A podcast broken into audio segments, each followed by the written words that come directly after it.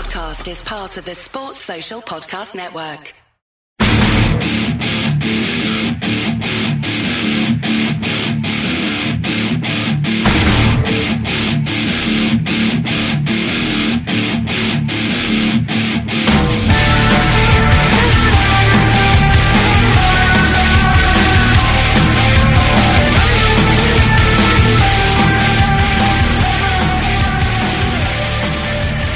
This is the View from the Bridge official podcast of the Belfast Giants for kingdomofthegiants.com. Today's Wednesday, the 9th of October 2019. My name is Patrick Smith. Big, big thanks to Davy, Joel, and Simon last week of taking over the podcast and, at very short notice. It's greatly appreciated. I love listening to the podcast when I'm not on it. It sounds a hell of a lot better. It's a very entertaining show. I really enjoyed listening to you boys last week. Um, but we have an entertaining show coming up ahead. The Belfast Giants. Hmm, they've had an interesting week. Um, there are quite a few talking points that have been highlighted, not just as we were putting together the agenda, but right through the week. And you look on Twitter, there's a few things I think we need to discuss while we're here. Um, on this show, we'll also be chatting with Liam Reddox. He'll be answering your TFA questions. We'll hear from Kevin Raine, Adam Keefe, and in the press conference for the CHL game, we'll hear from the Luleå coach Thomas Berglund. But first of all, the man who was in this driving seat last week, Mr. David McGimsey, you did a fine job. Bravo, sir.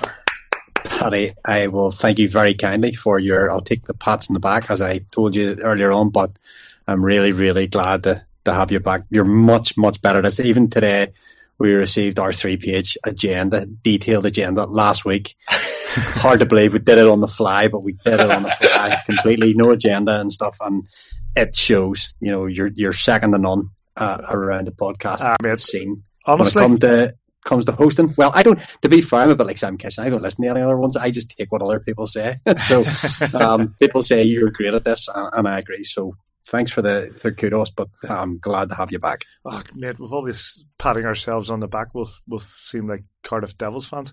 Um, we should give ourselves an award. We should. we should.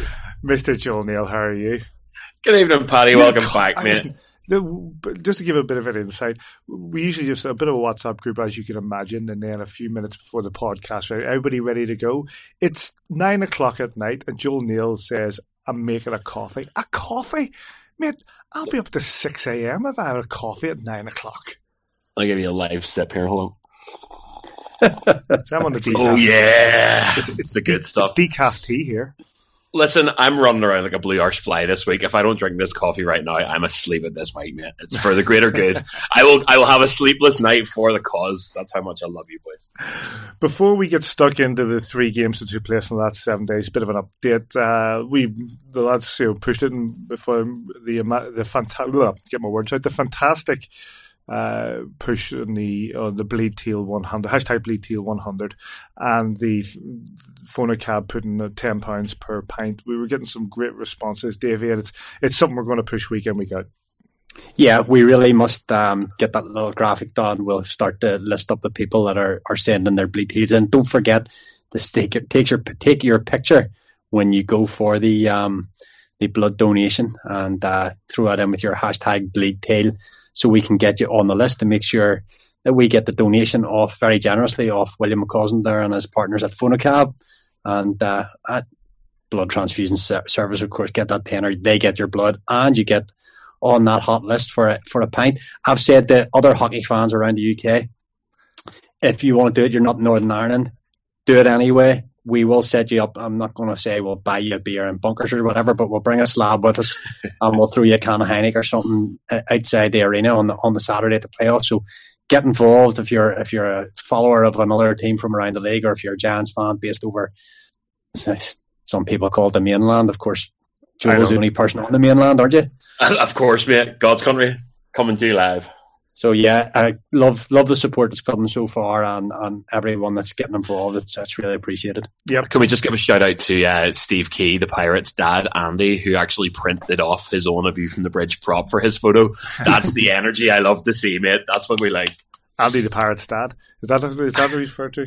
No, brilliant. We like Andy through. Sarah, I know we've had a few come through, and it's it all goes. You know, it all counts. Not only is giving that blood helping three people, uh, it's also ten pounds donated to the Northern Ireland Blood Transfusion Service, and it's you know this is something we're going to be pestering you about all season long. So just take the time, get yourself down there, give a pint of blood, and like I say, not only not only are you helping the actual charity, but you're also helping three people at the same time. And I just want to add quickly before we move on to the games. I know you guys spoke about it last week. I want to add my well congratulations, fantastic stuff to Dylan Caggy. I thought when that when the news came through, uh, absolutely chuffed for the lads. So uh, yeah. just added my voice to you boys, what you had uh, you had um, last week. Yeah. I just wanted to do a little shout out. as it is to Dylan. Um, I seen his mum put on earlier on there about how well he's doing, and he, he is looking really well. Um, obviously still in hospital, and, that, and I sent him a little message there saying that uh, we've got something for him to do in the in the coming weeks on the podcast. Um, I'll discuss that with you and ask your. That's one of those ask for permission or ask for blessing rather permission, whatever. Ask for forgiveness rather permission. But um, yeah, that's it. And you'd get there. It's like there Paddy can either Paddy Paddy can edit or not. Um, Stay in. That in. Let's get stuck in, boys. You got three games. Um, but yes, good luck. Good luck, Dylan. Yep, absolutely. Uh, right, three games to cover. Uh, let's start off with the Elite League game and the win. The Belfast Giants took on the Guildford Flames on Friday night and took away a 2 1 victory. Giants goals come from Hamilton and Lake. The Flames goal on a 5 on 3 come from Jesse Craig. Uh, shots on goal, Owen faced 27 saves and Fullerton 29 saves. Your refs were Andy Dalton and Liam Sewell. And the only guy missing for the Giants was Jesse Forsberg. Uh, Davey, I'll start with you. It was a strong home performance. Yeah, a, a, bit of a, a game of three halves. Do you want to call it that? You know, um, game of three periods. Very, very cliche, but it was three very different periods for me. You know, I thought we started really well in that first period. We got in, in and around the, the Guildford net. We got our goals. I think the second period was was a little bit samey from both teams, and and then the third period, you know, from calling nothing. And and I remember distinctly in the first period I think it's Reddox going into the paint, gets a massive cross check in the back, nothing called. And Shane Johnson says on commentary have said, you know, this is now starting to get the borderline between the refs are leaving the players to sort it themselves, which is fine as well. It's, it's, I'm, I'm, I'm down with that too. But then, in with 10 minutes to go in the third period, after getting all the kudos from Says and Johnny about how good a game it called, they started calling everything in that last 10 minutes. Yeah. And Guildford got that goal back um, I think there's maybe five, four or five minutes left on the clock at that, and that was then it was proper squeaky bum time there. Then for the last you know few minutes, threw everything at us. Ozy comes up with a couple of big saves um, that were really well timed. You know, you've got people like Gary throwing his body about there towards the end, and we know he's made of glass, so that's, that's dangerous stuff. So, you know, as far as it goes, pretty decent. It was a two-one game. I'm sure you've got that somewhere, Paddy. But um, it's a two-one game. We're playing great. Less than a second there. Um, He's back. It's um, it was a professional enough performance. We blocked shots where we had to. We got shots away. You know, um, we'll probably come on to Dundee. Obviously, yep. we will further on the show. I've got a little bit more to say about that. But in terms of a home performance, it was job done. Joel, the Guildford Flames are a good side. Um, fast, fierce, and forward is what I've written on the agenda. They they they're going to come at a lot of teams, and, and that's exactly what the Giants faced. Not the first time we have been taken uh, right to the end by the Guildford Flames. Yeah, look, I, I know I've, I've, spoken about this on a, on a couple of platforms now, but the interview with Paul Dixon last week was just really telling about that team. You know, his his kind of low turnover ethos in, in a league with traditionally high player turnover, and I think it's starting to pay off for him. You know, he, he, he brought in two D men, two forwards, and obviously the new goaltender um, who who didn't travel at the weekend there. Um, but apart from that, you're looking at last year's team, and they are good. Like um, mentioned that kind of slump in the middle period there. I think both teams were a little gassed from a frantic first. But all in all, that was an entertaining game of hockey for a neutral.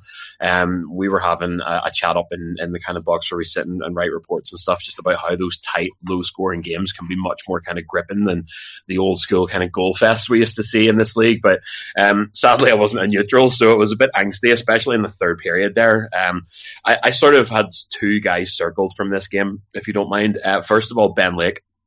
I, for my money, for what that's worth, nobody on our team is working harder than Ben Lake right now. I cannot get enough of watching that guy play. You've got guys who are pulling the team along by the bootstraps. You've got guys like Liam Morgan with a, a really high hockey IQ, reads the game really well. He knows where to be. He's, he knows where he's going to find chances. But nobody is just rolling their sleeves up and getting their head down and grafting like Laker right now. I don't know if you've seen his face lately, and I'm not talking about the mustache. Great his time. face Oh, it's a, it's a great tash. Uh, long may it rain, but um, his face. No, no, not rain, not rain, Lake. Welcome back, man. yeah, but I mean, his, his face has been abs-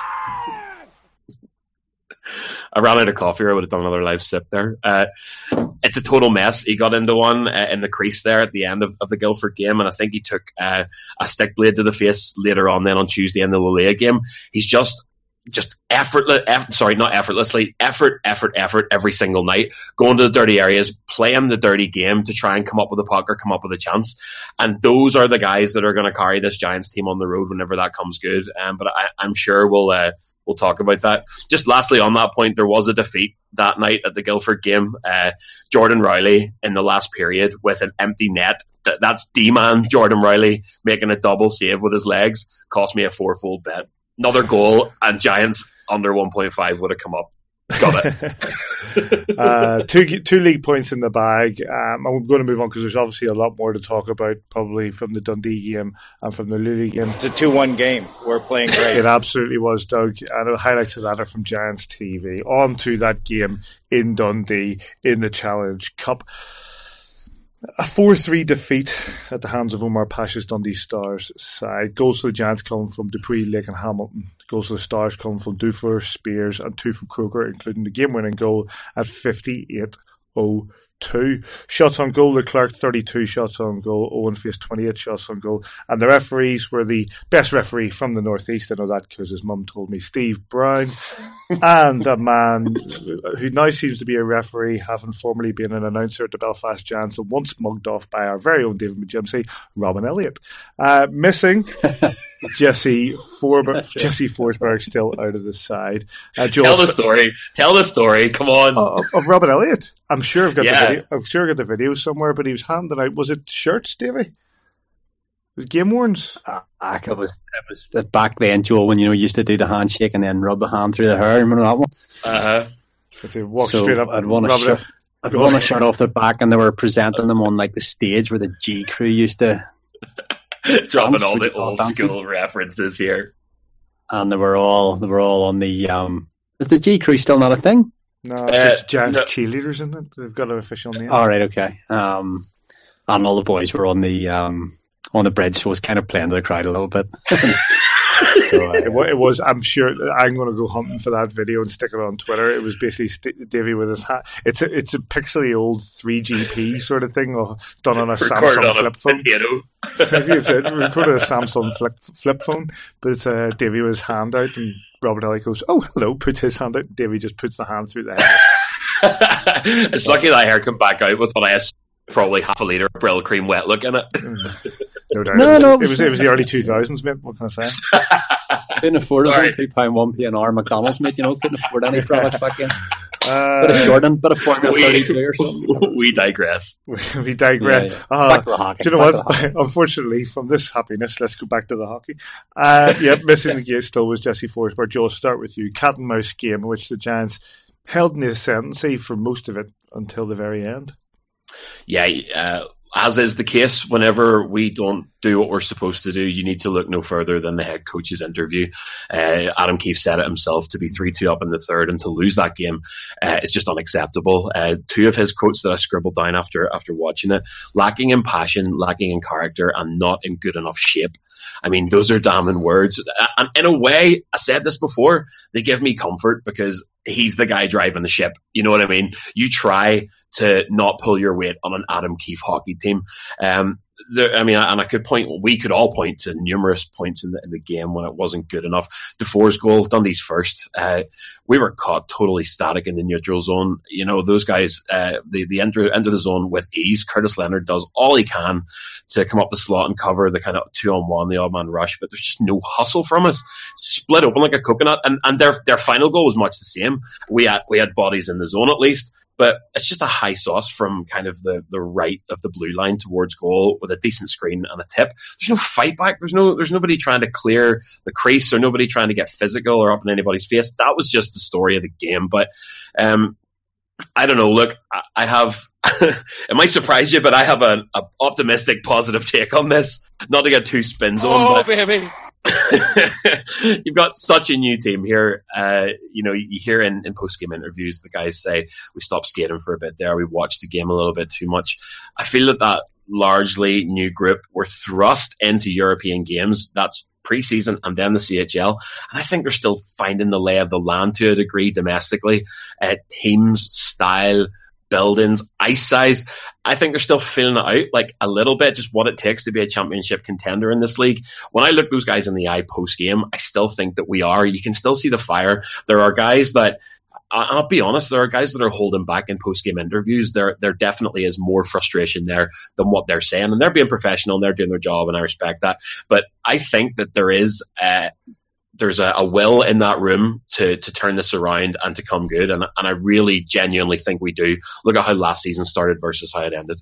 I'm going to dig more into that in a short time, Davey. Reflection on the game itself, you know the opportunities were certainly there, and as Joe said and pointed out by Adam Keefe, to be three two up in the final and to lose it four three when we so badly need that win in the road in the cup, just just frustrating. Yeah, you know, I actually thought we well, I didn't think at all we did. We started the game pretty well. We got that lead. You know, when you're three two up away from home with with let's say minutes left in the game, you know, you gotta go and close those out. And, and I think that's where where Kiefer was talking in his post match about being in shape, being in shape to play sixty minutes two nights in a row and go right to the sixtieth minute, which is what we needed to do. We didn't. We, we you know we, we took a little bit of time off in the third period and we paid for it. Um, you know, through the first period, the second period, we got into the blue paint. We didn't have one shot from you know the low slot in the in the third period. Didn't get in there once. Didn't get in the goalie's face. Didn't get near the blue paint. So we're not crashing the net. We're not getting greasy rebounds. We, we, we've got into this habit, and I think I talked about it on last week's show about maybe just skating down the throwing in those sort of low percentage shots from the wings. And, and the stats tell you that, you know, I think we've had 10 shots from the, the right wing in the game. We've hit the target four times. You know, they're low percentage, 40%. You know, you don't score goals against somebody that saves 90% of the shots when only 40% are hitting the target. So, you know, we got to get into those, those greasy areas to get these goals. And if you're not going to score the goals, then you've got to defend like hell at the other end of the ice. And I don't think in that third period we probably did quite enough skating. We didn't probably match them physically enough, and that, that comes down. You know, of course, the coach is going to take a lot of fire for the team there. You know, he's he's, he's taking a lot of blame himself, but we're now a dozen or more games in the season. Yes, it's the, the Champions Hockey League, which we'll probably talk about more after the that distraction that I talked about through the season. It's a brilliant distraction, don't get me wrong, but it's almost out of the way we've got to get back to bread and butter here. Um, it's difficult. Look, do you want me to make a few excuses? We had a really rough boat crossing with the get on a coach and with the drive up. That I don't like making excuses. We, we landed at six, didn't we? Boys are still getting used to um, that style of travel. These boys that play in North America that have came over here aren't used to getting on an early morning ferry on a boat and then playing a game. As the weeks go on and we get more and more of these trips to Scotland under our belt, things settle down and you, you get used to going into that routine. And, you know, you can't even blame Bus Legs because we came out well, you know, but that that attrition of having, you know, two or three games a week before, the gate and the night that before, all those things are adding up. And maybe, as Kiefer is saying, we're just not in that shape right now. But he's going to get them in that shape. I'm sure they were on the ice, probably not the next day, but they've been on the ice the following day, and they were being skated hard this week. And you know, with obviously then the layer to, to come in and talk about, you know, and that that that disrupts your week. you've got a game on a Tuesday, so you you probably have Wednesday off, and you're skating Thursday, and you're you're heading off. You're maybe having a light skating Friday because you have a game Saturday, and then you have a game Sunday, and then you're traveling Monday to Sweden or traveling possibly Sunday night to Sweden. I'm not sure what the arrangements are. You're playing on Tuesday in Sweden. You're traveling back on Wednesday. You're not getting any ice to Thursday. You have a game Friday. You know, at the minute we're not getting that focused training rest, which is absolutely key to pro athletes. Rest. They're not getting good good training. We're not getting good rest, and then we're having to play games in between time. So as the Champions Hockey League drifts away here, and uh, we get back into weekends and the odd week, we, we start to get a little bit more structure in their season. I'd like to see the mistakes that are made towards the end of the game getting washed out. These guys, this is a legit team. There's there's top quality right through the team. You've seen glimpses of it in different games from different people. When we get that 60 minute performance and you get the buy in and you get guys playing to the process, and Keeper's probably mentioned that in a few of his interviews. You know, not everybody's buying into the process on the same nights. Once everybody buys in on the same night, and I would honestly, if, if, if things don't go well this Saturday, stroke Sunday. I can't remember which way around the Challenge Saturday. Cup. I think Challenge Cup's a Sunday game. Is it or is it? Challenge Cup first? I think so. No, I think it's the Challenge Cup first. Yeah, Challenge Cup first. Okay, you know, g- guys are under pressure here. So let's see how it's a gut check now. As someone put it on Twitter the other day, let's see how they re- how they react under the major pressure because it, it, it's a win, a point is required here to go through in the Challenge Cup. So you know, it's it's a big pressure night for them. Let's see how they react. Glasgow Clan playing pretty well, so you know the markers are set there to be to be got at. So let's get at them. You're absolutely right. I think just looking briefly before we come back to the, at the uh, at the standings, Dundee Stars top of the group, ten points off the full six games. Glasgow Clan four points off five games. Belfast Giants four points off five games. Dun, uh, Fife Flyers four points off six games. The Giants, the Clan, and the Stars have qualified. I think by virtue of Hmm, I don't know why clans qualified, but I guess they have by virtue of games won. I suppose I'll have to have Jan really check that. Anyway, let's come back to the Giants. You you you talking about the mistakes there, Dave? And one of the things that popped up like the too many men calls. There were two of them that put us on under the caution. They go on and score. You know these sort of things. Uh, let me let me come let me come to that first of all.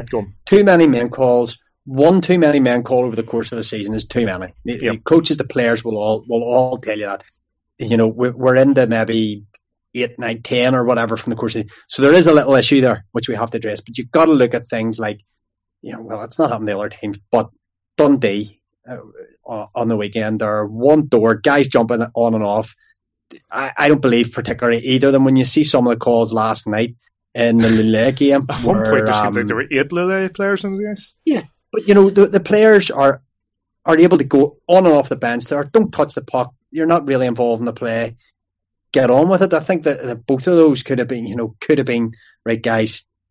Have a quick word with the coaching staff or whatever. Watch yourselves on those changes, but they're just whistled, whistled. You know, you, you, get on with it. Unfortunately, we've taken a few too many, too many men calls. Absolutely doing about that. Something that'll be talked about. Something that'll be worked on. Don't know why it's happening, but there there are factors there. As like say Dundee, for example, you can see why you get two calls. You've only one way in and out of the bench, and guys just jumped on too quick. So it's just unfortunate. We got called for them. We paid a penalty. You, I'm good, Joel. Is there has there been any level of complacency or disrespect, disrespectful to the Challenge Cup? Because I think time and time again we've said, and we're very guilty of it in this show, you know, about the group stages being there to eliminate one team we have a possibility here that we could be the team eliminated. I was disrespectful to the Challenge Cup group stage in week one uh, of of the regular season. I, I, think my exact phrase was that cup game isn't important compared to the league game the next night. I can't remember exactly the setup, but um, and and it was it was a it was a roll of the eyes, and, and you sort of uh, at looking at six games to get out of the group, and and the sort of uh, hodgepodge way that the groups are decided with the play-in games in the two groups of three. Um, I, I, guess there was a degree of complacency, uh, certainly on my part. I, I cannot speak for the team, and I wouldn't even try to.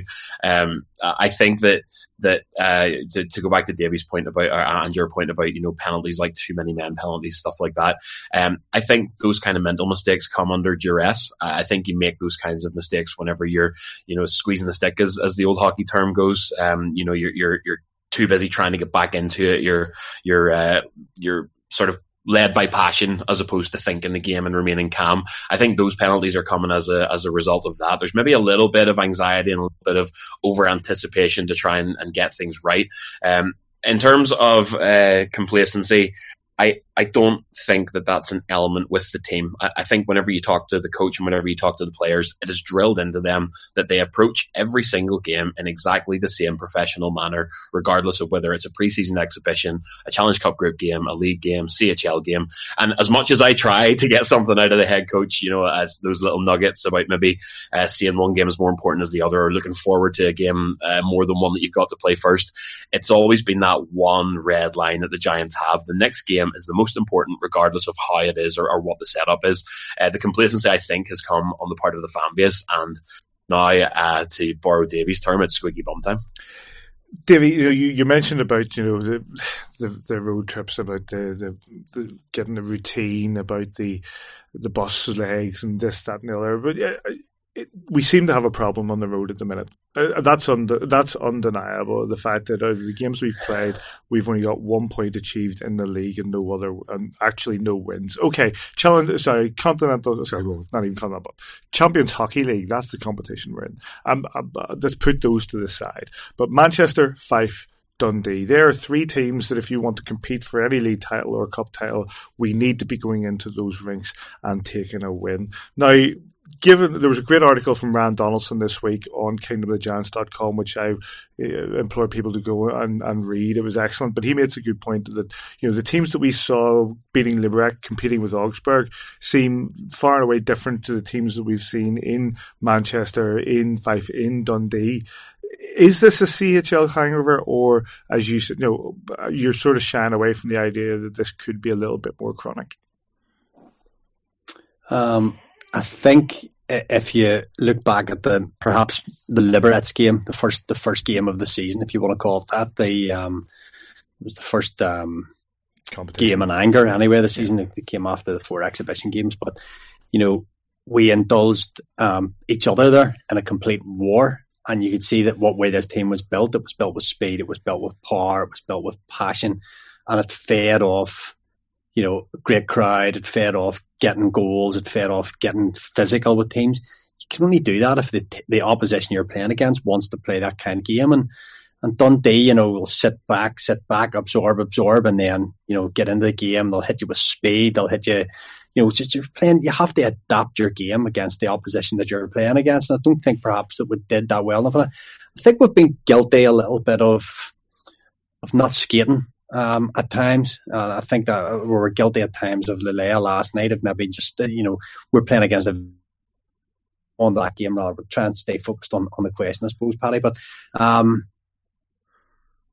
Kiefer will have learned from from every single game and he'll be putting in the uh, and uh, and drilling into the boys, the, the new guys especially, because need a bit more from a few of them. There, there's guys showed little bits in uh, in those four preseason games and maybe in the, the first two challenge or continent or sorry. You've just done what I did.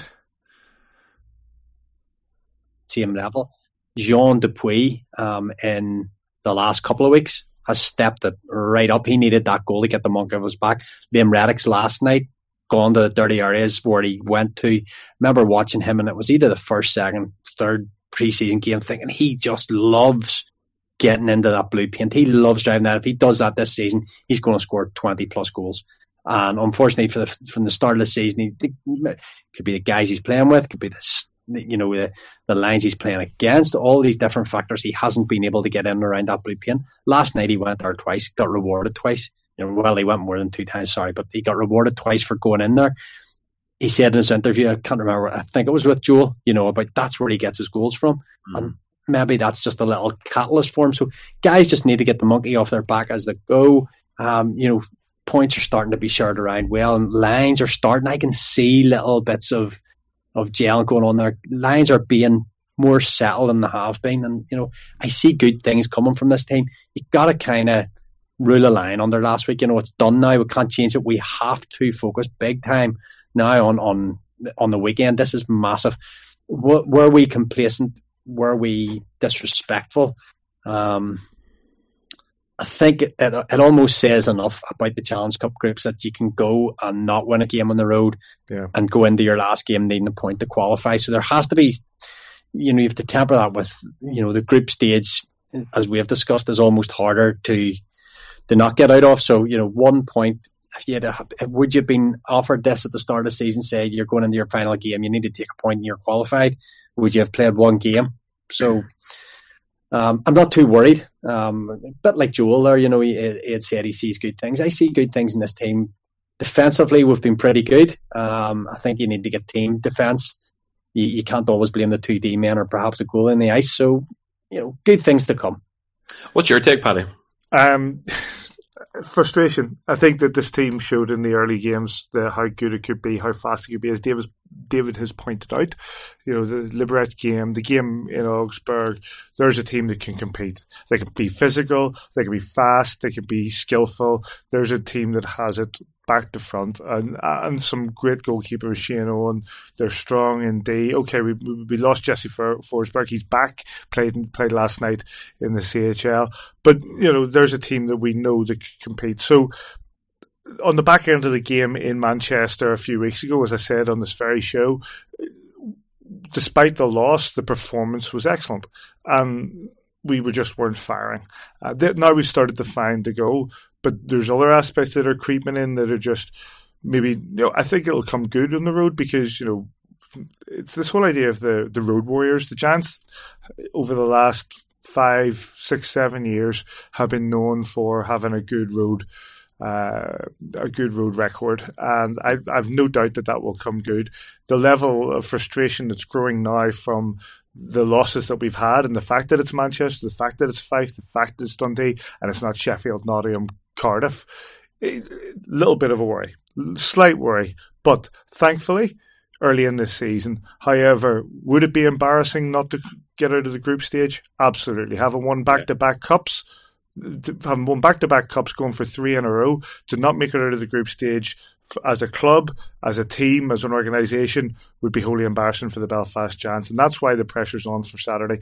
I think they do it. I most certainly can. They showed what they could do against the, the Glasgow Clan by putting them away. Clan, yes, are in a rich vein of form, but this team is more than capable to pick up exactly what's needed to push us through to the next the next stage. Um, just to wrap this part of it up before we talk about the Lily game, like I say the Giants do face the Clan on Saturday in the first of that double header. They just need a win. Yeah, well, they, they, as David said, they just need one point. They need a win. Let's be frank. It's all out for a win, and that that wraps it up. The highlights of the game against Dundee you can get from Stars TV.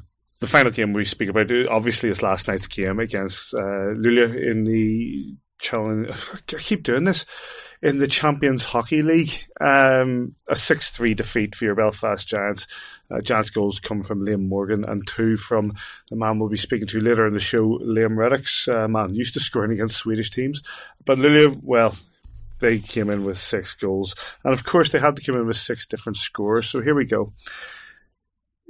Yalvanti, Jalvanti, Tirvanian, Farley, that's easy, Kovats, Emmanuelson, and Iomaki.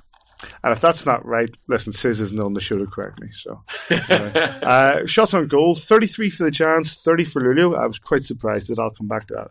Referees, oh, give me a break. Daniel. Let's go, Peachesek, Let's go. Peachesek yeah. and Liam yeah, Sewell can do that. Uh, Jesse work. Forsberg was back in the side. Obviously, with the CHL, we can have an extended bench. Um, Davey, I'll start with you. Tough game against a strong opponent.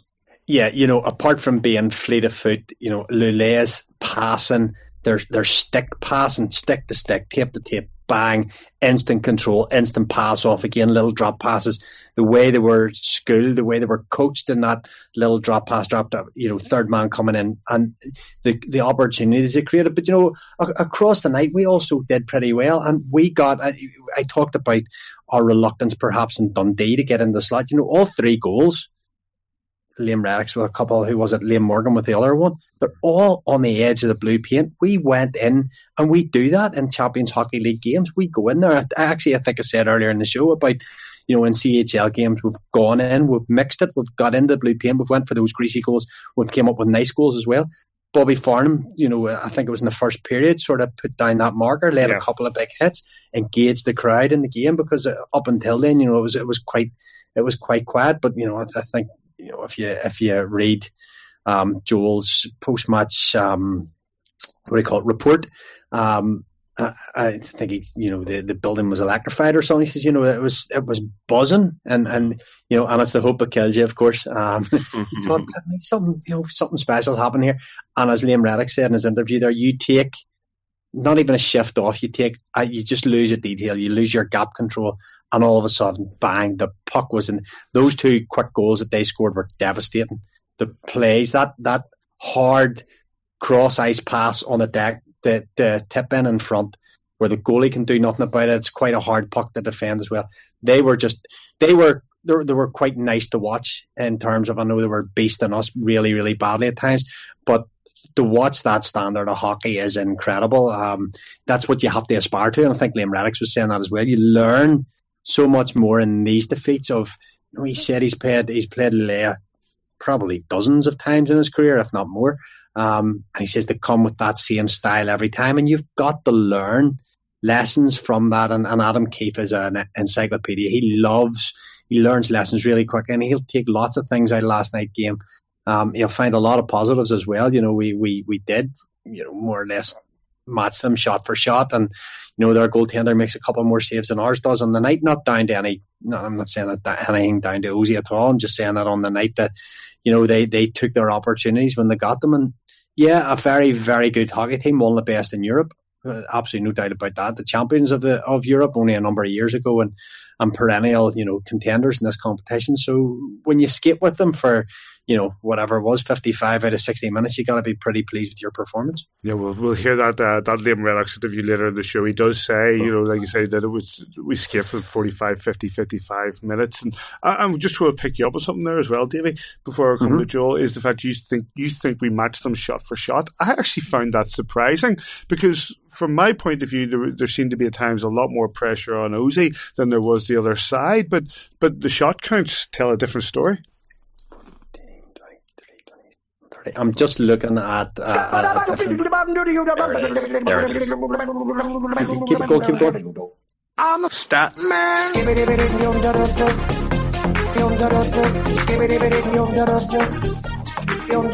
Yeah, uh, my, my other 34 30, you know, so in terms of shots, it was fairly even. Um, they perhaps in the third period got a little more, second, third period got a little more in the house than, than we did. You know, they got down low, they got in the bottom of the circles inside there in the slot and got good opportunities. First period, we kept them pretty perimeter, kept them the outside, kept them shooting from, you know, 60 plus feet outside in the circles. But, in, you know, as the game went on, the war is down.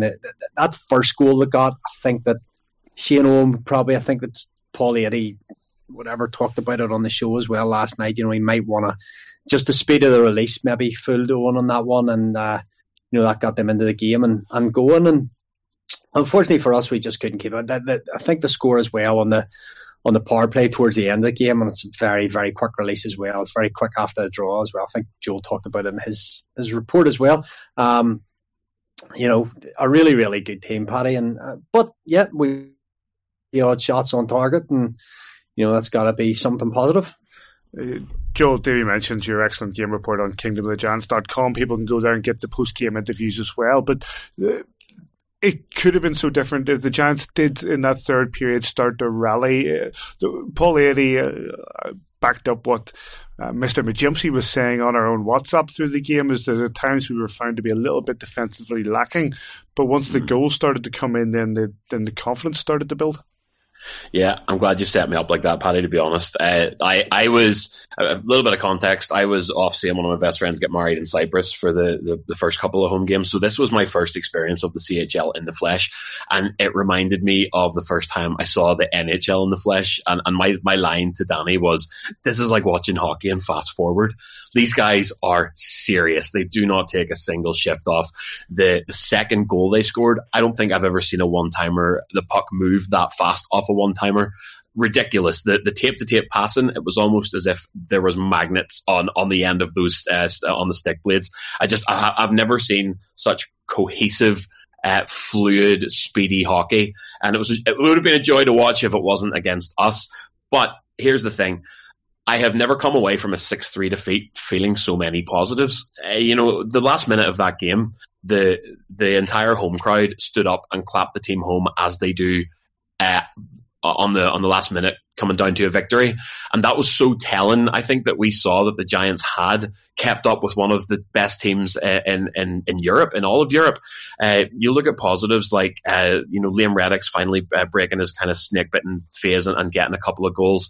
Uh, the, the Giants, just the grit and determination, the physical nature of how they were playing. Bobby Farnham is a wrecking ball. He's out there trying to kill guys. Kevin Raine is a, such a threat in the neutral zone. He's going to light you up if you get on his tracks. We came away from that game, I think, with tools that we have bagged to to uh, rejoin the domestic campaign. Uh, fair enough, we lost six three, and fair enough, we did, you know, uh, go to sleep defensively. Uh, you know that that third period, they came back into that game with two goals in two minutes, and, and, we were all stunned on the ice and off. But I came away from that game with a sense of pride. I think that this team has battle in them, and that it will translate sooner or later, hopefully sooner, to domestic action. Um, David, do you have any frustration on that call on the um, what's the face-off violation?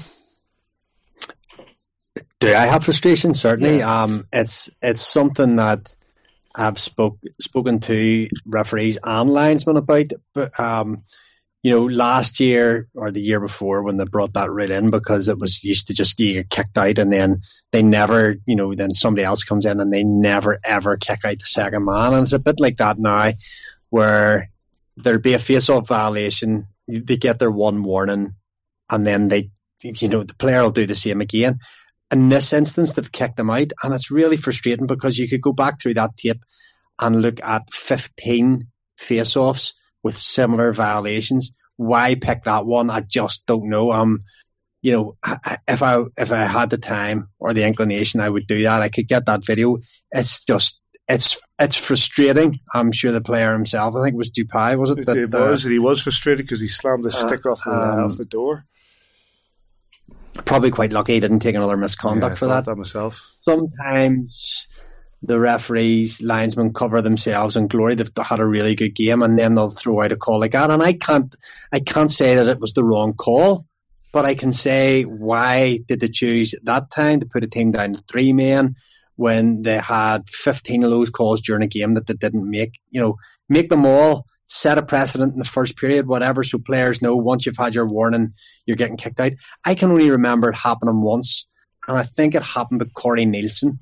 Um, Panthers got a got a double, got somebody second skater came in and got through out, and we scored in a power play at the end of the game to win against the Panthers years ago. That's the only other time I can remember somebody getting kicked out for a face-off violation. So, you know, it happens so rarely. I would ask the question, why does it happen so rarely? If you're going to call them, call them all, or don't call any of them.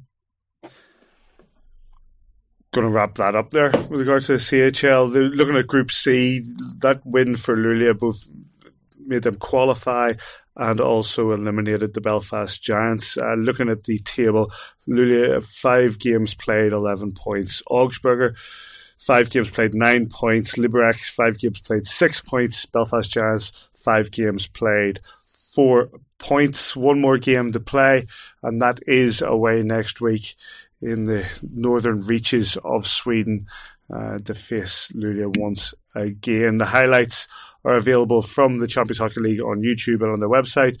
Um, and we also have a bit of a post game that we held back from last night's game. In a short while, you're here, uh, trimmed down part of the press conference with uh, Adam Keefe and Thomas Berglund. But first up, let's hear from Kevin Raine. Joined after the CHL defeat to Luleå by Giants defenseman Kevin Raine.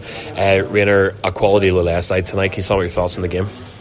you know, I thought we, we hung in there for uh, you know a better part of you know at least 30 minutes of that game, and then uh, you know a couple goals against, and we were playing from behind the whole game, and then we you know find our way back, but then of course you know we, we get down a little bit further, and and uh, you know that's a good team, and I thought we played uh, played fairly well, pretty well. It's just you give a team like that opportunities, and they're going to capitalize, and they did, and so we gave them not very many opportunities. There was a point in the game, it was late, where you know I think we were still holding them to below, you know I think it was like 25 shots or 20, 23 shots or so like that. And so, uh, you know, it wasn't that the ice was tilted. You know, it wasn't that at all. It's just that when they got their, their punches, they, they hit us on the chin.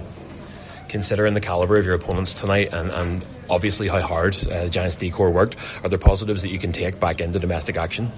Yeah, of course. I mean, we uh, we wake up for big games, and so uh, we've uh, obviously seen an inconsistency where uh, you know these CHL games we're, we're, playing against really high caliber teams. We get up for those. We play play really well, and we're able to come together. And you know we're playing with great habits. And then you know you look at a, a game like Dundee and uh, and the quality just isn't there. And the habits that we were able to implement tonight uh, weren't able to, to shine through in that Dundee game. And so it's about finding consistency. It's about uh, you know showing up every night and. Uh, you know, it's, it's we're, we're, a team that if we play like that every night, we'll do very, very well domestically, and that's what we've said before in the CHL games uh, previous. So, um, just a matter of finding consistency, and getting more out of everybody every night there's noticeable physical edge to your game uh, this season, particularly. A couple of big open ice hits up around the neutral zone. Um, is that something you've been concentrating on? Are you enjoying that side of things? Uh, no, not something I concentrate on at all. It's just uh, you let those things come to you.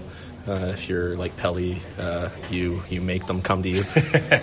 um, and so I most uh, you know the last couple of games I've seen a couple opportunities to do so and and went for it and you know, keep the elbow tight and the the knee in and hope for the best, and sure enough. But um, no, you know what? I'm I'm trying to play physical on anybody I can, and particularly along the walls and, and stuff. But to be able to do it in open ice is uh, it's more cool than anything. It doesn't uh, doesn't affect much. It gets the boys going a little bit, and, and that's cool. But but uh, you know that's another thing that you want to find some consistency at, and I think that's something that uh, that uh, we can uh, do a lot more of. Yeah, I think I think we made a pretty solid game. Uh, we had, we had, a good defense and we had, had a good forecheck, which which led to that we could win the puck in offensive end and, and create scoring chances from there. And uh, we had a three nothing lead before before the third period, but but I think uh, two two PKs we, we didn't manage to, to, to kill them, and uh, Belfast were, were back in the game, but lucky for us, we, we had a good comeback and, and, and scored the fourth and fifth goal pretty, pretty quick. And uh, after that, I think was we we, we had a pretty easy win after that. But but uh, the game could have, could have ended uh, different if if they could uh, if they had tied the game in with three three. Yeah, I mean, it just echoes thoughts there. Um, I thought it was a, a, fairly good game. I mean, uh, we understand that we need to be at the best uh, that we can be for a full 60 minutes to be able to compete with a, a team like Luleå. And, uh, you know, I thought there was a lot of parts of the game where we were competing very well and, and, and uh, you know, smothering their offense and, and, and skating with them. Um, you know, that being said, we made some mistakes that that you can't make against that team, and uh, you know they end up in the back of our net, and uh, you, you, find yourself chasing the game, and at a time when we're struggling to create some offense, um, you know when we're playing against a Swedish elite league team, it, eh, you find yourself chasing the game, it's, it's not an easy way uh, to to crawl back into it. Coach, just quickly, um, you obviously came in tonight with a slightly depleted squad and you brought a lot of younger players in. Um, what kind of role do you think that the, the players who stepped into the injured players' shoes filled tonight?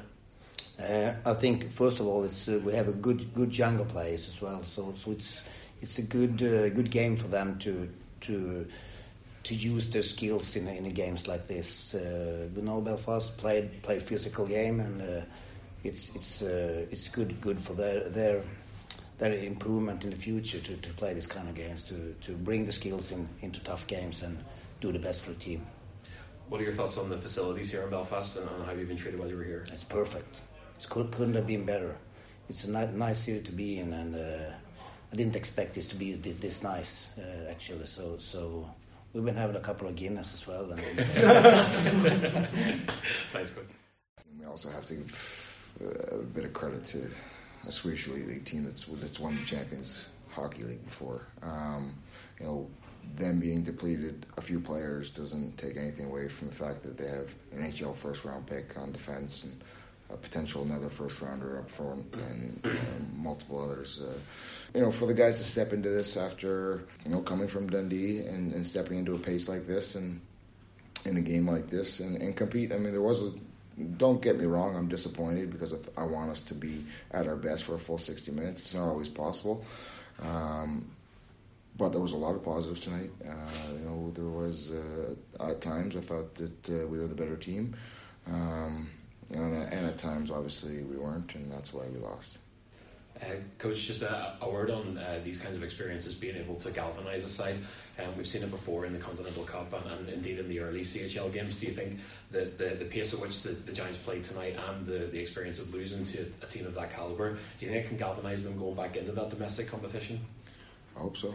um, look, I, I, like I said, I said in the dressing room as well. I was fairly happy with the effort and most of the game tonight. Was, to be honest with you, it was some individual mistakes that uh, you know, and they end up in the back of your net, and when that happens, uh, it's deflating. Um, so we need to find a way to be uh, good for a full sixty uh, on Saturday if we want to have success. Obviously, we're, we're up against basically the best team in the league right now in, Glasgow. They're in the top form, so uh, it's not going to be easy to beat Clan. We talk about creating offense and uh, and being able to, to put pucks in the net, and we're, we're up against a very good uh, goalie who's, who's on form right now, and we're going to need to find ways to get to him. How do you address the final CHL group game? Obviously, with qualification from the group now uh, gone, if I'm right. It is. Um, how, how do you address that final game? Obviously, with your focus being on domestic action, you want to keep everybody together and everybody healthy. I'm not even thinking about it right now, to be honest. To be completely honest with you, um, my sole focus is on Saturday, and and and then uh, you know obviously getting the win and, and putting ourselves in the quarterfinals, and then obviously back to work on Sunday and and, and big league game, you know. And like you said, uh, we we have to find ways to win on the road, and it has to start now. Uh, it's unacceptable so far. Um, and you know we're looking for our character guys to rise up and, and drag this team into those battles. And um, you know I'm hoping to see it on Saturday. Uh, after that's done, we'll reevaluate where we're at in terms of bodies and what we look like and, and what type of lineup we can dress on, on Tuesday in Luleå it was worth a shot. Um, just finally, uh, Liam Morgan continues to sort of uh, surprise and defy everyone. Um, what's the dynamic like with Liam Morgan being so young and being in a room full of uh, such experienced guys, and, and, he's kind of pulling team up by his bootstraps at times at the moment? Well, first, uh, I mean, he's a very intelligent hockey player. Uh, that's his, his number one asset. Is he's in the right spots. He makes nice plays. Uh, he very rarely makes mistakes um, which automatically, as a coach, when somebody's not making any, many mistakes at all, they're gradually going to get more ice time. And uh, you know, he's the guy who came in here who was essentially on the fourth line, uh, was not on the power play, wasn't on the penalty kill, and now he finds himself on the number one PP unit and playing regular top six minutes. And um, that's solely everything that he's gotten, he's earned himself. Um, and, and, aside from that, he, has been a great kid here. Uh, he's coming in. He's he's willing to learn. He's asking questions. Um, you know, he's he's a big sponge out there. So uh, we're very happy to have him, and, and I'm very happy to see the success that he's having, especially in the Champions League. This is a tough quality competition, and it's tough to keep up out there. And uh, he's still having success in this league as well.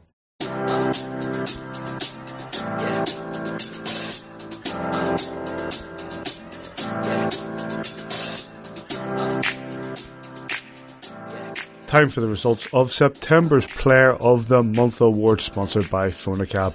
We put out four nominees to you and you voted in your hundreds on who you thought was the Belfast Giants number one player for the month of September. He was presented his award after the game against the Guildford Flames last weekend and with over 55% of the vote, the the Bridge Player of the Month sponsored by Fonacab was Liam Morgan. Congratulations to him. And Joel caught up with him. We'll hear that in a second. But first of all, a big thank you to everybody who voted. And thanks to Fonacab for supporting the award as always. Right, let's hear from our player of the month for September. Here is Liam Morgan.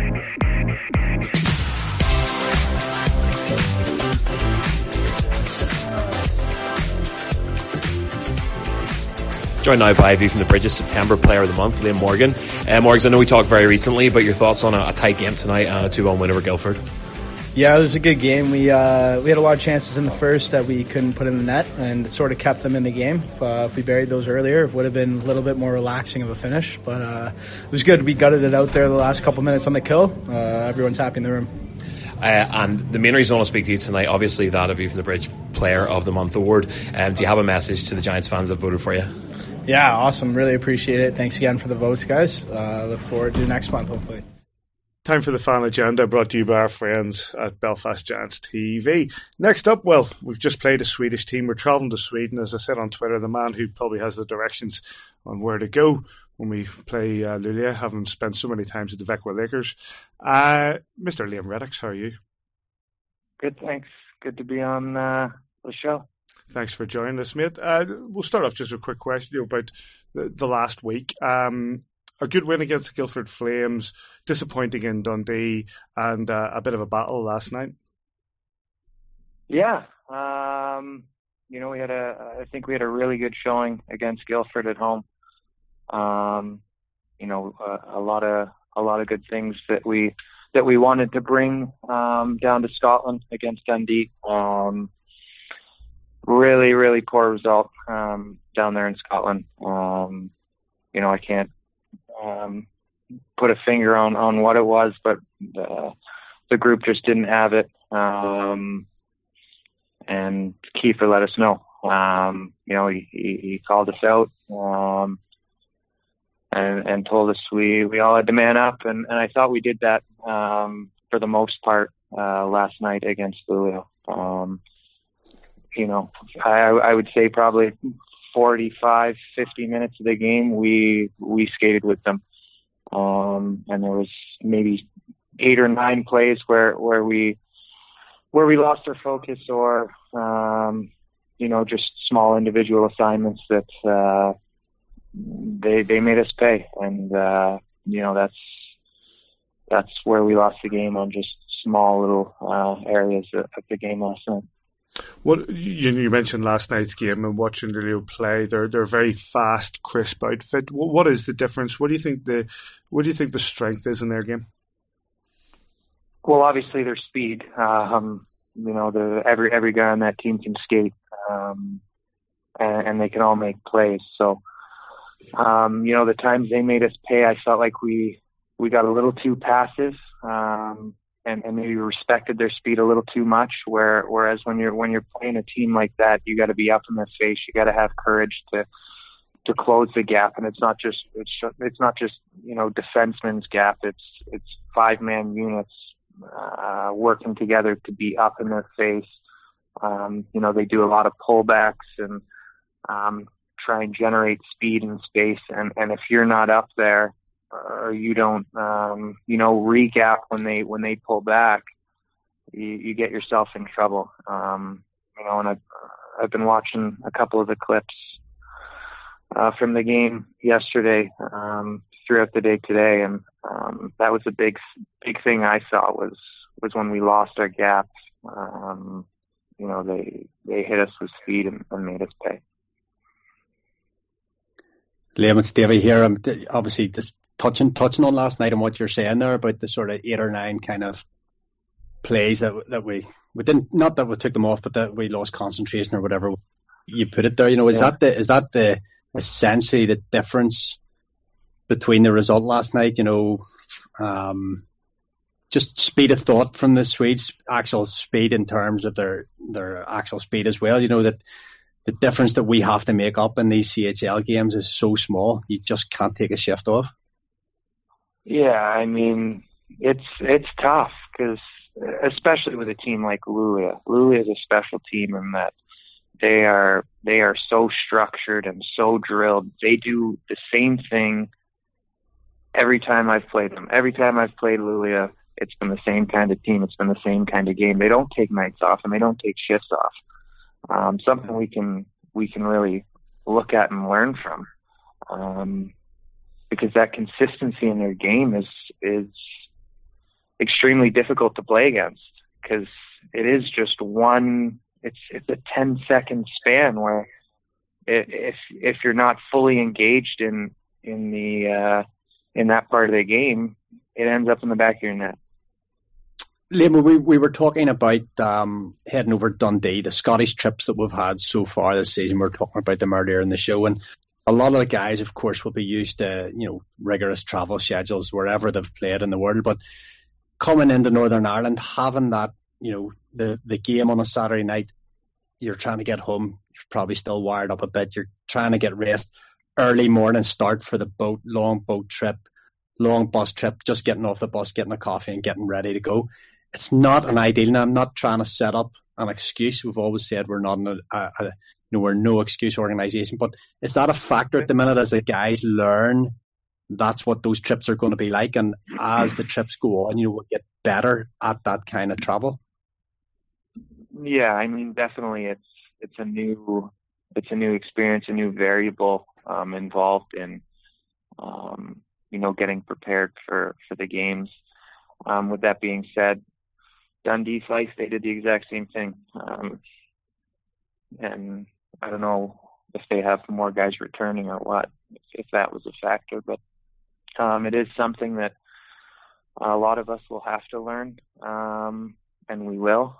Um, I think a big thing is just mentality and um, focusing on the things you can control, uh, being a good pro and, and showing up and and doing the things you need to do um, to have your best effort every night, whether it's a, a Saturday at home or a Sunday after five hours of travel, um, ferry and bus uh, up to Scotland. So, um, you know, we'll we'll use those uh, those first couple of games up to Scotland as as lessons and and um, you know hopefully learn from them and uh, be better for it uh, going forward. Reds, it's Joel here. Uh, we spoke last night, obviously post game, and you speak well again just now about as a whole. But um, I would love to, if you don't mind, just focus in on, on you just as a player. Uh, this this was something I asked your your old Oilers teammate Jim Vandermeer on the show, uh, and I'd love mm. to hear your thoughts. You know, you've you've got hundred NHL games under your belt, three hundred and eighty six SHL. Um, those are elite prospects numbers, and if they're wrong, Davey's going to crush me. But um, do you still wake up on a game day with that same fire to play and to win? Is that even possible? D- does it become harder to stay hungry after having played at the top for so long? Um, sometimes I'm not going to lie. Sometimes you wake up and as you get older, you're a little bit more sore. Um, you got other stuff going on, and um, you know maybe some days you gotta you gotta trick yourself going in going into a game. Um, you know, continuously tell yourself, you know, to to try and get going. Um, but once once you get on the ice and you get that first contact, or you get guys, you know, breathing down your back, the the competitive nature just kicks in. Um, you know, most of us have have played at a at a top level, and that's because we are competitive individuals. Um, and you know, maybe the maybe the lead up to the games are a little different than what they used to be when I was younger in mm-hmm. terms of um, you know the nerves and um, the the adrenaline, I guess, leading up to a game. But once you get on the ice, it's um, it's pretty much all the same since since day one. competitive person, I, and I want to compete. I want to win. I, I want to talk to you just that you know you referenced that you know talking about being younger and the nerves and whatever uh, you scored your first NHL goal in 2008 uh, in a game against the, the, Colorado Avalanche, if I'm not mistaken, uh, and that was only your second ever game in the show. Do you remember much about that, uh, or was it like an out of body experience? Can you tell me what it feels like to score your first goal in the NHL? Tell tell the mere mortals what that's like. I do remember it. Um, it was a a rebound off the the backboards and um, just popped out to me. I was driving the net and um, was able to to lift it over uh, Budaj, I think it was in that. Um, I remember doing one. I, I just did a simple celebration, and then I, I don't even. I I ended up in the other corner on my knee doing another celebration. There was like a span of it felt like ten seconds that I don't even remember, but I sellied in one corner, ended up in the other corner. I was still selling, it was just uh, a really unbelievable moment. Don Cherry would have hated you so much. Hundred percent. Gotta go to gotta go to Twitter. Um, you know, a lot of questions in. Um, uh, start with well, I see that there's one from Abby McKenna about the boat and bus trips. I think Davey's covered that, so just name check her on that. Uh, Ryan Irwin, what was your expectation of the standard and quality of the league, and has your opinion changed since playing your first few games? Um, you know what, I I I thought it was going to be um, good hockey, um, just from playing against Cardiff the last couple of years in the the Champions League and um, you know Glasgow before that. Um, but I didn't realize how good it was from from top to bottom. I recognized the top teams um, could play. I'd spoken to to players that um, play in the league and have played in the league, um, and they expressed that you know every team has a couple good quality lines that can play, but I didn't actually um, realize how good from top to bottom how how good the league how good the league is. I mean, everyone can skate, everyone can play, and and everyone competes hard. So um, it's been a challenge. Um, different different style of play, different tempo of play than I'm than I'm used to, but um, you know, slowly I'm trying to pick up uh, different things, different trends in the game to to try and um, improve my game and and uh, you know help the Giants be the team that, that we expect to be. Did the game last night give you any sort of a comparison tool? You know, the way you said we skated with them for, for, for 40, 50 minutes. Did it did, did it give you did it show you the comparison given that you played in that league for so long? Um the comparison. Sorry, I, I um, as it, I'm I, kind of missing the. As in, you know, you having skid with the Giants for, for a number of weeks and then being able to put them against a team that you would have faced week in, week out over the last eight years. Was it, did, did it give you an idea as to, you know, it was as close or as far away as what you expected? Um, no, I mean, I thought it was a, I thought it was it showed how how good the you know the the British league is mm-hmm. um, mm. because we did skate with them for 45 minutes. Um, the big thing that pisses me off is that we can skate with a team like Luleå, who's one of the best teams in, in Europe, yeah. and then we can't pick and choose when we do that. You know what I mean? We need to do that all the time, and yeah. um, that's something that's that's uh, a character and identity thing that we're trying to build in the room.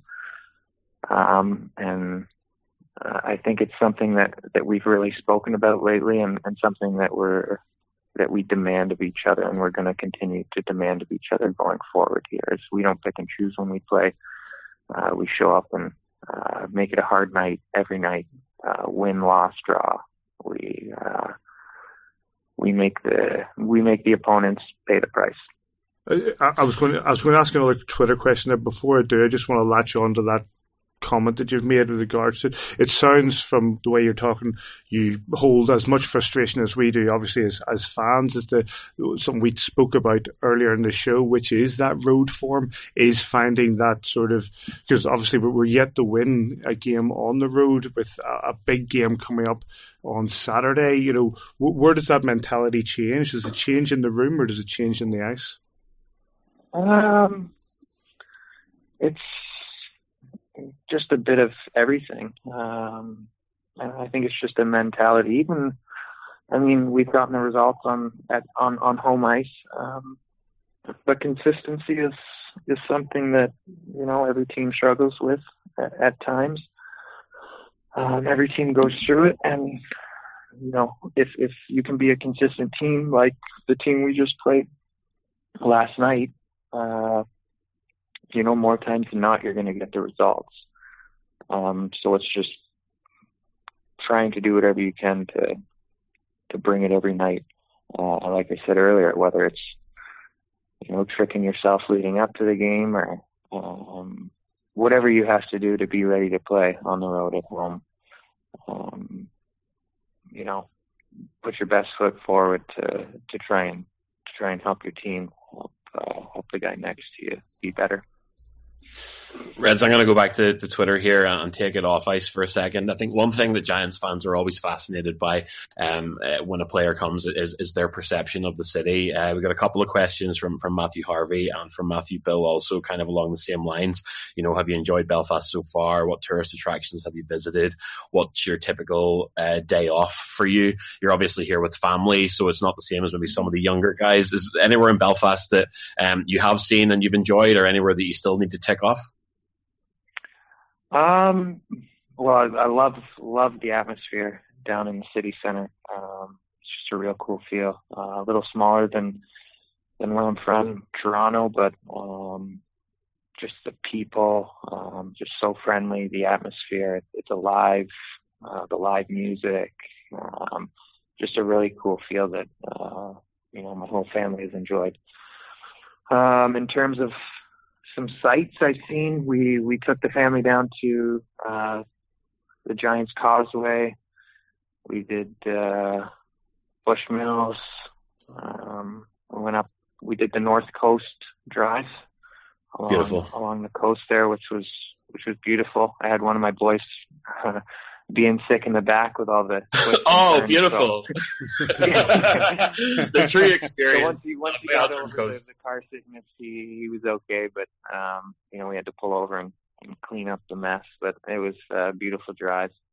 Um, that that that uh, going up the north coast there was uh, seeing the causeway and everything was uh, yeah the main thing we've done since we've been here that's the one thing I force any friends from overseas to do when they get here. Um, I'm from a, a, not so nice town on the edge of it called Larne, but it, it's the start of that drive and it gets a whole lot better as, as you go north. Um, there's one more thing I would, I would love to ask you. Uh, I was, I was digging through your elite prospects as I often do with, with the guests on the show. Uh, Ryan Whitney of the second best hockey podcast in the world, Spittin' Chicklets, is another guy you stood it up with in Edmonton. Uh, is his new career with Barstool Sports a surprise to you, having shared a locker room with him? was he the one keeping the boys entertained in Edmonton? Uh, always been always been a witty character, uh, so I can't say I'm surprised that he's having the success he is doing doing the pod, podcast. He always had the he always had the boys in stitches. Um, you know, always always good for a joke. Um, you got any Ryan Whitney uh, stories for me? Pardon me. You got any Ryan Whitney stories, or are they all for uh, a view from the bridge after dark? Oh, I, I don't know if I can I can share any of the stories that I have on the website. That's okay. To, that's okay. I'm I not going to force. send him a text and and see if he'd allow me to reveal any of it. we look forward to your next appearance then. on that on that note, Liam, this is, obviously you know we've got these games, two games against the uh, two games against the Glasgow Clan this weekend, the, the cup yeah. game, which is uh, like a game seven for, for us to go after that retention of the of the trophy, uh, the league game, and then the trip to Sweden uh, midweek. Are you, is that one you're looking forward to getting back over there? Uh, first and foremost is the the games in Glasgow. Mm-hmm. Obviously, mm-hmm. um, it's actually real cool for for me, being that it is a a game seven sort of feel. Uh, do or die. I'm gonna have uh, lots of family in the stands. Uh, aunts, uncles, cousins. They're all they're all from Glasgow and surrounding areas. Um, so that'll be exciting. And then obviously to be able to get back to to Sweden, um, you know, spent eight amazing years in, in that country. Um, went there as uh, just a, a young boy with with a girlfriend, and and left there as a man, a family man. So um, it's to be real fun to to get back there. Um, you know, and, and play in Sweden. Um, but like I said, uh, we got we got a job to do here uh, domestically before we we start thinking about um, you know enjoying the trip to Sweden. We mentioned there. My last question is: you mentioned there, you being a family man. How are the kids enjoying Giantland? Love it. They love it. Um, yeah, it's amazing amazing to see every day. Um, picking my kid up at school and big smile on his face, um, just settling in so nicely, and uh, you know it makes my adjustment to to Northern Ireland so much better, knowing that that he's having such a great time here. Fantastic. Listen, mate, we really appreciate your time, and uh, good luck this weekend and with the trip to and with the trip to Sweden. Okay, great guys. Thanks for having me. Thanks again to Liam Reddox. Right, let's briefly because we've because we, have three games to cover, then things do seem to get away from us. But let's briefly look around the league. Um, the Clan, since being defeated by the Giants and the Devils in the same weekend, they've gone unbeaten uh, with wins in Nottingham, Sheffield, and Manchester on the way, and they've qualified for the next stage of the Challenge Cup. And they're on a bit of a hot streak. So who are they going to play next? Oh, right, that's us away on Saturday. um, Panthers and Steelers this weekend. Uh, two defeats for the Panthers, who have two wins from six in the league and two wins from five in the Cup. And both the Panthers actually and the Steelers are ringing the changes. Uh, David, you know, I know you don't really care, but they, but their teams that, especially the Panthers, four wins out of eleven. That's that's that's harsh. It's it's always tricky there. It's new coach in there, isn't it? New new yeah, coach, new Tim Wallace. Um, head head of hockey ops as well there, and Guy Doucette. So, um, the, you know, I'm not going to lose any sleep or you know, fawn any you know, sort of anxiety at the Panthers not doing well. But you know, all these teams they're very very quick to um to shovel somebody out the door, and that's what they've done. They've obviously said that the face didn't fit, you know, for either party, and and good luck to them. And I suppose that's a nice way to to you know to sever a deal there, and, and rather than maybe let things drag on and fester in a locker room, that'll be troubling for them. You know, we haven't started brilliantly ourselves. We've started okay in, in elite league, obviously, but um, we'll want to be you know coming out this weekend with a bit of focus. But um, yeah, Steelers, Panthers, they're always teams that'll make changes very, very fast whenever they feel they need to in the in the Champions Hockey League Elite League consolation place, um, the Cardiff Devils got beaten nine two in Frölunda, but still actually have a vague hope of really? qualification if they uh, if they beat Frölunda in Cardiff Bay next week, which is a tall task, but not beyond the wit of man. Um, but the game in the CHL comes after a loss in the Cup against the Blaze at the Skydome again, Joel. I am only just going to say that may God help us all if they manage to upset Frölunda and Cardiff Bay because we will never hear the end of it. uh, my only other take that I've got for you on this, Paddy, is that that Ben Bowns save that everybody has been absolutely losing their beans over. Stop this from being a, ten. Was was just a bad shot. It wasn't but, Joe, but Davey says that. Uh, I, like, don't get me wrong. I think it's a good save. Argue like it is a save that stops them from being beat by double figures, but Davey, Davey agrees with you, Joe. I'm just not having it. No, Dave. Uh, like Tyler Beskorowany comes up with an unbelievable save, similar kind of thing in the um, unbelievable. this, this guy. It's similar kind of thing in the, the Continental Cup last year. I'm, you know, it's a desperation from the goalie. He, he's he's he's maybe been trying to save something off the right post, and he's it's it's been put across that Royal Road and it's a one timer and all you can do is, is throw a glove or whatever at it and, and, hope it goes in. And in that case, it did. It goes into that big catch into that big catching mitt. But you know, it's desperation. The goalie has to put himself there to save it. But really, really, a, a, a, an elite skater should be poaching that. But it's one of those. You know, credit to him. I'm not really bothered about the Cardiff Devils. You can see that you know, even with their within their fans, they're saying they're getting beaten by Cardiff, and they're like, "Oh well, we have won more games in the Challenge Cup than you have won in the CHL." Take care of your own business. I don't care what you win, as long as in April we finish above you. people do whatever you people want. actually Love saying do that. What, do whatever you want in October. Somebody, haven't handed people actually saying we won more UK cup? in October for a long time. Oh, ridiculous.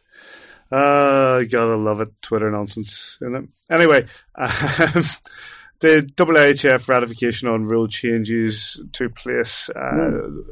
Rule 150, the goalie interference, Rule 96, goals off the skate, and Rules 120 and 165, which I know everybody's checking their IIHF rulebook, but that's to do with throwing a stick or object. These will be taken by the Elite League and their casebook amended if needs be to cover that. Cover that. Actually, the Elite League has for the past two seasons already used the the IIHF interpretation concerning goals scored off the skate. Um, it's already using the NHL netminder interference standard, but it will. Uh, one notable change will be the rule adjustment concerning broken and dropped sticks. The Elite League casebook has been updated to reflect the IIHF rule change, which is also explained on the website in the video. Um, Davey, you're our rules guy. Your thoughts? Interesting that uh, we talked on last week's podcast when you were away about the, I think it was Sheffield Cardiff game. Yes. Um, the Sheffield D man, whose name escapes me at the minute, um, skated over to uh, drop a lost stick by the goalie and has has shot it back to him and taken a two minute uh, minor. I think it's illegal equipment. It's called that It penalty. is, yeah. Um, and took the two minute minor. Don't know whether Cardiff scored on the penalty or, or, or what, but took the two minute penalty. And David Grant had actually, as a goaltender, put it out on Twitter. Does anybody know the rule? And the rule until last week hadn't been adopted by, or, or sorry, was it was the standard IIHF rule that you had to hand the stick back. So he, the, D man could have picked the stick up, carried it over, handed it. The goalie got on with it. If you shoot it over, it's a penalty. But the rule has now been changed by the by the Elite League that you can now shoot the shoot the stick back to your goalie, your D man, whoever. If they've lost their stick, you can you can fire back to him as long as it doesn't become involved in a play or, or hit a puck or hit a player or anything. It has to go straight to you know without causing any interference to anybody or anything. So you know it's a little change that um, is too late for for Sheffield if they conceded a goal and lost the game to Cardiff. We would have to look and see whether there was a goal scored on that play or not. Be funny if it was. yeah, wouldn't be surprised. Um, worthwhile if you if the, the, the Elite League has produced a case book for all of these, so something that we've been crying out for for for generations uh, to, to have a casebook or a rule book. So uh, before I, I encourage people to to go to the Elite League website and find out about that. The these IIHF rulebook changes were actually ratified in Rome, as all good rule changes should. Uh, they were they're part of the semi-annual conference, which also included an audience with the Pope for delegates. Moving on, Do you have any takes, Davey? Do you have moving, moving, mo- moving on, moving swiftly on. Um, before Hang on. we- Going backwards there a wee minute. Is that legit? Yep, there was there was there was absolutely there was a, an audience with the Pope for the dele- WIHF delegates at Vatican City. Big hockey guy. Big hockey, yeah, loves it, loves it. Big it's, hockey's massive out there. Um, Petr Cech has uh, completed his move from Arsenal Football Club to the Guildford Phoenix. Uh, it was one of the big money moves that's taken place in sport, and it was announced today that he, he will be with the Guildford Phoenix, who are one of the under teams for the Guildford Flames. That he'll be with them for the rest of the season. We wish him well. maybe we'll see him in the Elite League. He'll see, him, that. he'll save more than the Pope anyway. so glad I brought that up. Um, uh, let's look ahead to this weekend. Clan doubleheader. Saturday 7 p.m. Challenge Cup. Sunday 6 p.m. Elite League at Braehead. There's no online coverage other than what you can get on Twitter if you're not going there. Keep an eye on IVFTB. We'll try to point you in the right direction. And then on Tuesday at 5 p.m. live on Free Sports with Murph and Paul Eadie. From the Coop Norrbotten Arena in Luleå, it's that final CHL game of the group stages. Um, it's going to be a hell of a week, Joel. win and win out is the only thing we can do this weekend. You know, you you you can come out of this weekend uh, having dug a much deeper hole, or you can come out of this weekend having answered a lot of questions about yourself. Uh, the boys know what it takes, the coach knows what it takes, and goodness knows he has referenced it and been very open and very frank and honest about it in post game interviews. We're going on the road into an increasingly difficult building to get a win in, and especially this season. Um, I don't know what kind of magic sauce Zach Fitzgerald is sprinkling over that team right now, but uh, they're finding it very, very hard to lose a game. Uh, we need to not take a single shift off, uh, bang bodies, get in front of the net, like so many guys are saying, like Liam Reddox has said. Uh, go go to that uh, go to that blue paint and good things happen. Uh, I, I don't doubt that we have it in us to come away with a four point weekend. You know that's what I expect from a trip to, to Glasgow slash Braehead. Um, but they're definitely the hot team at the minute, and, and we'll give them the respect that, that they're owed for now. Um, but I, I, look I, I can't expect anything else other than a clean sweep this weekend. Uh, Davey, I think what we'll find on, uh, let me say, with Clanner on a hot streak, and what we'll find out on Saturdays with the Belfast Giants can step it up on the road. And are the Clan actually on a hot streak, or are Sheffield and Nottingham absolutely rubbish? no? Sorry, was that a question? oh, right, Corey Neilson. Only that. I know you don't like this part of the show, He's but still, you know, he's still smarting about their own thing. I'll tell I'll tell you what I'll do. I have written down on my on my book here on my Can't believe you diary that I've got open on the. Can't believe you just Neilson me. Uh, Well, I, I didn't really. You were breaking up a wee bit, so I didn't really get what you were saying. I was trying to get the gist of it, but I wasn't sure you were framing it in the equation. But um, uh, on my diary page that it's open here, Sunday the 18th of December 2011, I'm going to write down what the three games results will be. And if I'm right, I'll put it on the WhatsApp, but I don't want to talk about it now. I'm pretty sure I know what the results of the next three games are going to be. The 18th of December? 2011. Yeah, it's an old, it's an old diary. I just Oh, right. use old Sorry. diary. All right, then. You write, you're going to write them down. Are we going to revisit them next week? We we need to we need to see it like a video sealing it in an envelope. Let's let's do this above board here. Hang on, let's do this above board. Just stay on, open your This is- WhatsApp or this is great. Okay, This is great gonna open- podcast I'm gonna do content. David. podcast. I'm going to open my WhatsApp. Okay, yeah, what we got? for, for the benefit of everyone at home, we have a WhatsApp group. Okay, I see. I see that we've. I see what we've got. I think the last one is pretty much picks itself there, David. But yes, yeah, you're hardly missing. okay. Uh, so yes, clan doubleheader Saturday seven p.m. and Sunday six p.m. over in the Braehead Shopping Centre next to Primark as you're walking through, uh, and pick up some new underpants. Um, Twitter coverage at AVFTB. Luleå, Champions Hockey League away, the Coop Norrbotten Arena. I assume that's how it's said. Uh, Tuesday, 5 p.m. local time, and that is live and exclusive on Free Sports. Any other business, boys? Uh, let's give a big shout out to our very own Simon Kitchen for stepping in at literally zero minutes and doing the announcing uh, during the Lul- Luleå game last night. Uh, not not an easy gig, especially with some of those surnames, the pronunciations. Uh, but uh, whenever he was announcing the team uh, pre Giants skate out, I was ready to run through a wall. He was in full yas mode. Honestly, I didn't think he was going to get past the fourth player. I thought his voice was going to go, but. for, for anyone that was in attendance, game, we're playing great. it was special, and, and he rocked it. So well done, Arses. Thanks very much for turning up. I was uh, I had it, obviously had it on TV, and I think you saw it from the WhatsApp uh, I sent at the time because when the um, the Giants scored was the first time I had heard him. I was like, that that's Sis. That sounds familiar. That Sis. I said I turned to I turned to Joanna. I was like, that that's Sis on the arena mic. And she's like, "Are you sure?" I went, "It is. It definitely is." So I just like sent you boys a message, and then I heard it again. And, oh, that's that's that's Sis. So yeah, fair play to him. Well done, Sis. Well done. You know, David McCammond off on Galaxy's Edge and all, the, the Disneyland, Animal Kingdom, all that sort of stuff on his honeymoon. You know, we may as well take Guy, it. guy get- needs to get his priorities straight. Get get the get get get uh, get Sis on the job. No better man for it. Dave, you got anything? I do. Um, in the last week, it was announced that um, ice hockey player Mark Garside is going to have his testimonial Oh yes. on the 11th of February. Let's go. Um, so tickets and names and stuff and will be announced, I'm sure, in in in due time. T-shirts are available. Great ice hockey player T-shirts, ten pounds from the um, the OSC desk, I believe. But the one thing, and I don't like doing this because I've scudded a few people with stats in the past.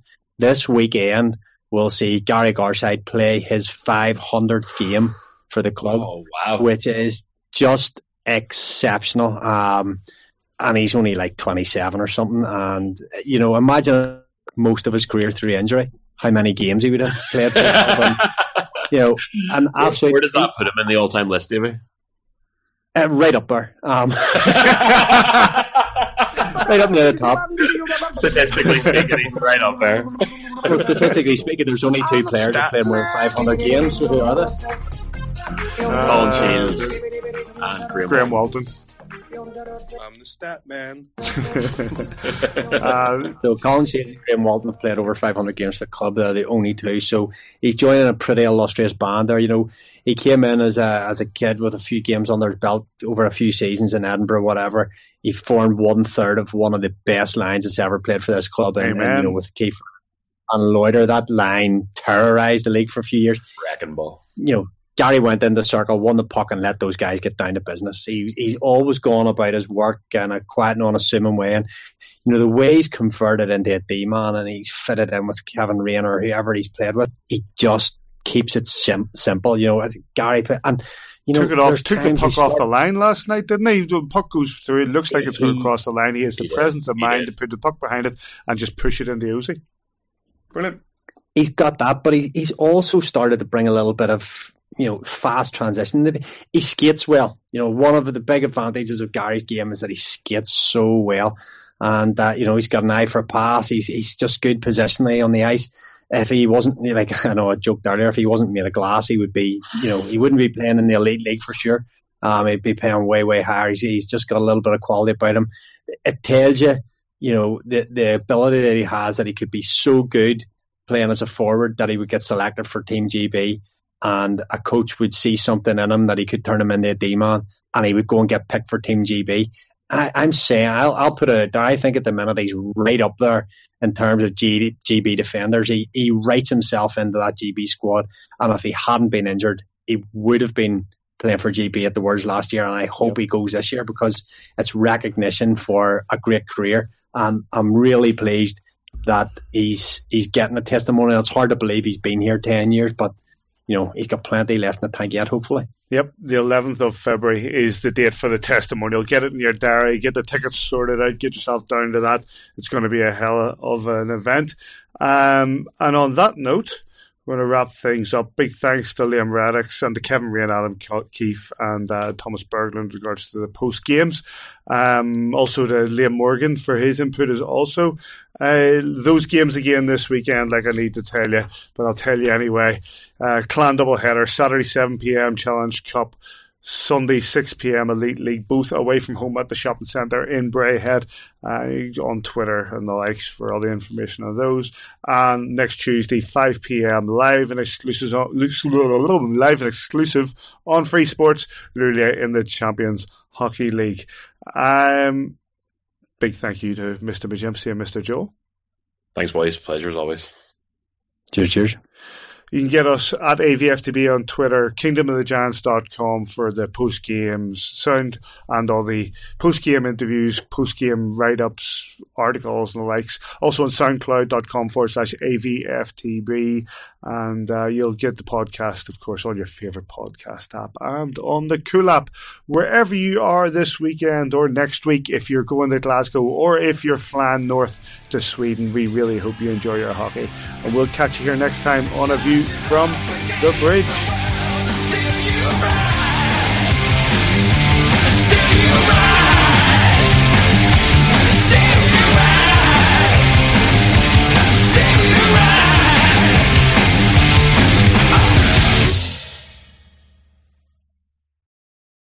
Sports Social Podcast Network.